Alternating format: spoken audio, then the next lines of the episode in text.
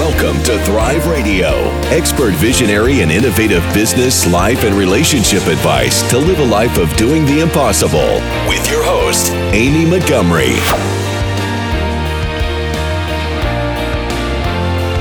Radio. I'm your host, Amy Montgomery, entrepreneur and digital marketing agency owner. Today, my guest is Beverly Jurenko, and she is the founder of Inside Edge Consulting. She supports people to build a world filled with inclusion so everyone can shine. She helps people unmask their assumptions around diversity so they can see bias and truly embrace belonging. Beverly, welcome to the podcast. Thank you so much, Amy. I'm thrilled to be with you. Can you share a little bit about how you became a consultant in diversity? Yeah, I think diversity, equity, and inclusion is some of the most important work that we can do today. And for me, it's been something that's been part of how I was born, I guess, even from a very young age. I was very sensitive and would always notice when people were being left out or looking uncomfortable in a social situation. And really, I got interested in diversity, equity, inclusion when I um, was the owner of a janitorial company about 20 years ago. And I noticed for the first time and firsthand how unfair our system is when I saw how hard people work for so little money and how our stereotypes of people who are working in minimum wage jobs are really untrue.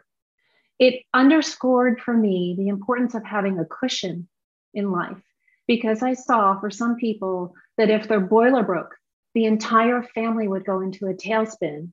Or if grandma was ill and needed to go to the hospital, it took all of their money and more than that so that people would miss work. They would be so stressed out they couldn't perform at work. It just really destroyed all of the infrastructure that was there for people. And and and it's not that's not right. That really puts people at a disadvantage in starting out. So from there, I began to do a lot of work in my community with diverse communities, and then went back into the corporate world for an oil and gas company as the head of diversity, equity, and inclusion. Now, through Inside Edge Consulting, I do most of my work one on one with inclusion and need to break down some of their biases so they can become fully inclusive. My option is what speaks to you the most. So I'm going to give you my definition because it resonates with me. Diversity is a mixture of people with talents and features and characteristics all mixed together and that includes the people who are in the minority and the people who are the most frequent members of the group. It's really all of us. Diversity isn't for other people over there, it's for everybody because we are all part of humankind and we need to work together. Inclusion, they say diversity is like being invited to the dance, and inclusion is being asked to dance once you finally get there. So, inclusion is when you're brought in and you're involved you're not excluded socially or left on the sidelines. You're treated as a human being and really part of the group, not somebody who's different and looked at in a different way or treated differently.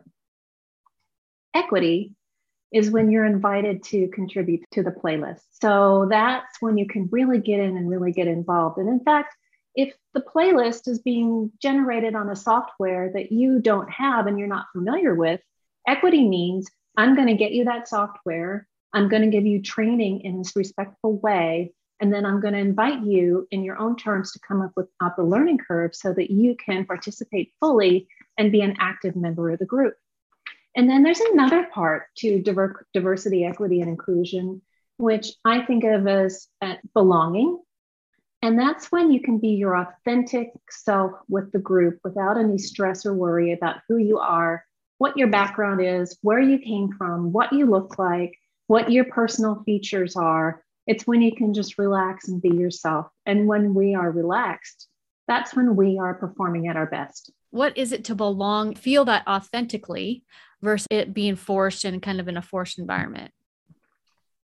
Uh, yeah, I think um, I think you can really feel like you belong when you feel comfortable making mistakes. That's good. I like because that when you are in the minority, it doesn't always happen this way, but it can often happen that you feel reluctant to ask questions or look like you don't know what you're talking about because you feel like other people are going to share amongst themselves that you don't know what you're doing or say, look at her, she doesn't know what she's doing, or look at that person who came from that other country. Gosh, what was their educational system like? They can't even do that. but if you're in the majority, you feel comfortable making mistakes and you feel comfortable seeking out the advice of others because that it's normal to make mistakes. We are all going to make mistakes and we have things to learn. And when you're in the majority, people tend to cover for you. They say, oh, it's normal. They're just coming up the learning curve. They're going to learn. I'm going to help them. I'm going to take them under my wing. So I think that when you truly belong, you can let yourself be vulnerable. And that opens you up to learning, to being really part of the team, and hopefully generates mutual respect so we can then grow together. Why do you think it's difficult for some to slow down and find compassion? Well, I think some of us are extremely goal oriented. And I'm speaking from personal experience. I've always got that goal that I'm going for ahead of me. And uh, others, and this can come with it too, push ourselves very hard. We have a lot of drive. We don't expect any less from other people than we do of ourselves. We tend to be very hard of ourselves, and we're really uh, trying to seek that perfection, which we are never going to achieve. And there's a tendency to think that if you didn't if, if you didn't perform as well as you wanted to it's because you didn't work hard enough or you didn't try hard enough and those people because they work so hard and perform at, at such a high level are often the ones that are promoted to management. So if you got there because you're so goal oriented and because you're so hard on yourself one it's hard to slow down because any discussion or issue that comes up is going to keep you from advancing towards your goal. And two you can justify how you respond to other people when they're trying to learn something and in the from the frame of well i'm so hard on myself i'm not putting them to any any standard that i don't put myself to. But actually um, that dehumanizes people a little bit. And it doesn't acknowledge the fact that you too are imperfect and that other people helped you along as you were coming along the way. So i think it's it's it's difficult. And that's where people really need to stop and retrain themselves and stop those automatic reactions in their brains from responding to situations where they don't have compassion and go through an exercise of putting themselves into other people's shoes and remembering that bringing out the best in people and looking for the good things that are in their ideas rather than trying to look for the ways to strike down what's in somebody's work or some ideas is much more motivating. It generates better loyalty among teams, and it's going to be better for your company retention and your performance in the long run. Yeah, I like that. It's so easy to get very project focused. Like you you're going to get X, Y, and Z done, and you get in that tunnel vision and go, go, go, go, go. And then, like you said, even in that, if you're dealing with people around you that maybe they need to fix part of the problem, whatever it is, and if you get very, and I used to do this, where be like, okay, this needs to be fixed, this needs to be fixed, this needs to be fixed, and then I'm off I off I go. But and then I got some feedback. Could you take some more time and explain to me why? And explain and talk to me more about like what I'm doing good, you know, that sort of thing. And I didn't think that, oh, I didn't know that you needed me to reinforce you. Thank you. And was able to kind of correct that. But it's so easy to get in that tunnel vision when you're getting things done. Mm, absolutely. And another unintended consequence of being so in that tunnel vision, as you mentioned, is that when you are hard on people and don't respond compassionately, they begin to fear you.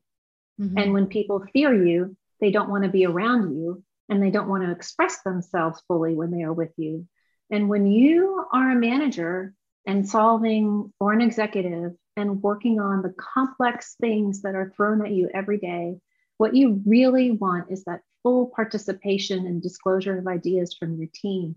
If they are limiting their expression with you and trying to leave your presence as quickly as possible, one, they're probably not terribly loyal. And two, you're not getting the benefit of their full ideas. And three, they're stressed around you. And we all know that when you're stressed, it inhibits your ability to think creatively, to think deeply, and to be effective in your work. So that's that's in a nutshell why I think learning to be compassionate as an executive is so important. So, how can we find our own journey in showing more empathy? I think reflective listening is really valuable. So, I think when you hear something from somebody, instead of thinking that won't work and looking for all the reasons why you can discard their idea, try to first be, be sure that you fully understand it by reflecting it back to them. And that's simply repeating back to them what you think you heard and checking in with them to say, is that correct? Because let's say it is, that's great. Then you move on and you can explore it more fully. And then they, the other person feels acknowledged rather than slammed for presenting an idea. But when you reflect that, it might elicit even deeper thinking from the part of the person who just presented an idea to you. And they might, with you, come up with something even better. So there's an, only an upside in taking that little moment just to reflect back to somebody what you heard. So, can you share with us some of your client success stories? So, I'll share two kind of general stories with you. I find that uh, there it's quite common among women and minorities who are in the minority in management and in corporate America, we know, to feel uncomfortable with their boss or with their company talking about their career plan. And it's easy when you are not sure how much you are really liked, or you feel like you're a little bit on the fringe, to think that you're not wanted and you're not appreciated, and you might consider leaving. And one area that I think is of real value to employees who have high career aspirations is to do a little bit of work and identify what your life's intentions are and think about what your own standards of integrity are. Document and and really consider your strengths and weaknesses and what you've done so far in your performance and take that to your boss.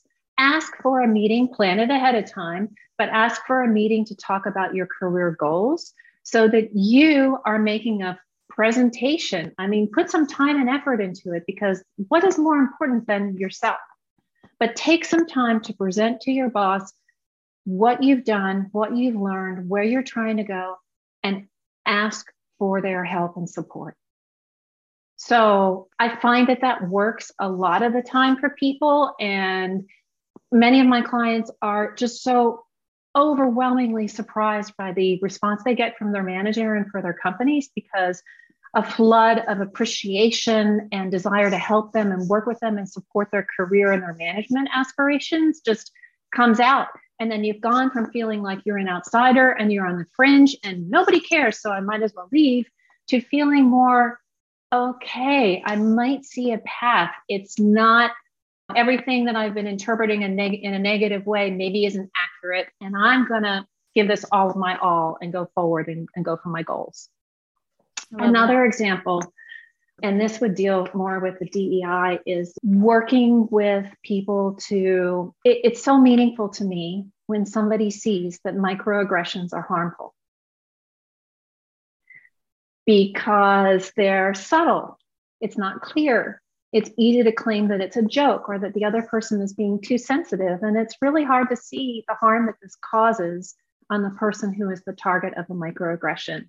And even the word microaggression is really not a good one because the first thing somebody says when they have been told they made a microaggression is, I wasn't being aggressive because they weren't being aggressive. They just made a comment that was kind of not very welcoming. And the next thing they say is, Micro, you're making a big deal out of a little thing. So, what's the big deal? It's just kind of invalidating the whole feeling of being left out. And I think, and there's a book about this that I want to recommend to your listeners. It's called Subtle Acts of Exclusion. And that's another word for microaggressions. It's by Tiffany Jana and Michael Baran. And it talks about how you can identify when they happen, the roles that we can play in a microaggression, and how to how to respond to them when they do. Because the outcome of a microaggression or a subtle act of exclusion is to feel excluded. So once we look at it from the framing of what is the outcome of a microaggression and think about it as a subtle act of exclusion, then we can not feel so guilty, I guess, when we have committed a microaggression because it is probably true we weren't trying to be aggressive. So that helps us reach better understanding on the harm that it can cause and helps us see that we do want to include people. So it brings some buy in to working together to address in what's often just a bad habit. And when people see the harm that they are doing in a way that doesn't make them feel guilty, they're not bad people, they didn't intend to do anything. It's just like a, you know, a bad habit, kind of like, I don't know, I don't know. I'm not going to mention my bad habits, but yeah, could, yeah. Well, it could be just joking around. One of the ones that I see, I've seen a lot in my life, uh, is just how sometimes um, people can joke and be, and they think that they're being nice. They think it, they're doing it to connect with somebody, but the joking is an insult, mm-hmm. right? And right. and if you maybe you grew up in an, in an environment where people did that and it was okay and was acceptable and everyone just knew you were joking but if somebody's not raised up in around that and not used to it it could be like really like what yeah or if it makes you feel like you're different and people are looking you and judging you and assessing you because you're different in some way that makes you feel uncomfortable and the frequency yeah. matters we have all been subjected to microaggressions. And we've all committed microaggressions. But if it happens to you a couple times a month, it's a very different experience than if you're getting several a day. And when you're getting several a day, one time something happens, you kind of brush it off like, oh, no big deal. But if you're getting it from multiple people multiple times a day or with some frequency during the week, you start thinking, is there something wrong with me? Is there something wrong with my hair? Is there something wrong with the way I dress? Is there something wrong with the way I talk? Like you start really thinking there's something wrong with you because you're getting multiple signals from multiple points. So I think it's important that we take microaggressions for seriously because they they do have a physical and emotional impact on the people who experience them significantly more than others. What do you think has been your truth that has gotten you this far in your journey? I think that it's, I think that if you prepare a lot and work hard and have success in that preparation and have anticipated questions, you typically can have everything at the tip of your fingers. So it can be risky to say, I don't understand. It can be risky to say, that doesn't make sense to me. And so the truth for me has been to let go the fear of the appearance that I don't know what I'm doing and realize, just like everybody else, I'm learning, and there are going to be times when I need more support. So that's been uh, an area of growth for me. And I encourage other people who have had to be strong and have had to be capable and know the answer and do the work and be over prepared for everything.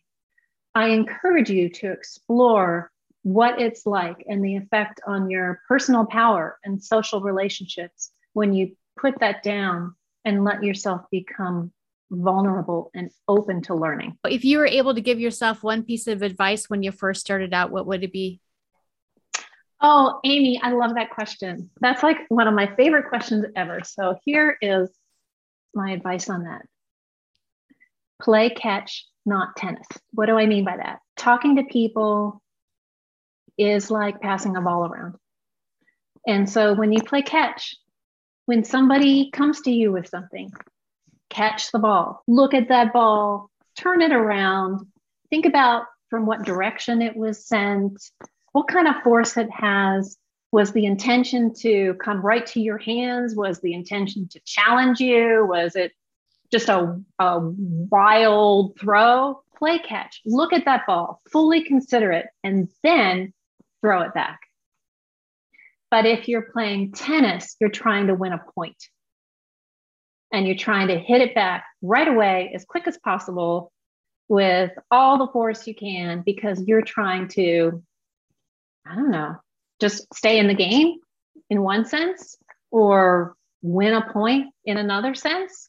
I think that it's really valuable for building relationships and growing as an employee and a manager to think about how you're playing catch rather than trying to score points playing tennis.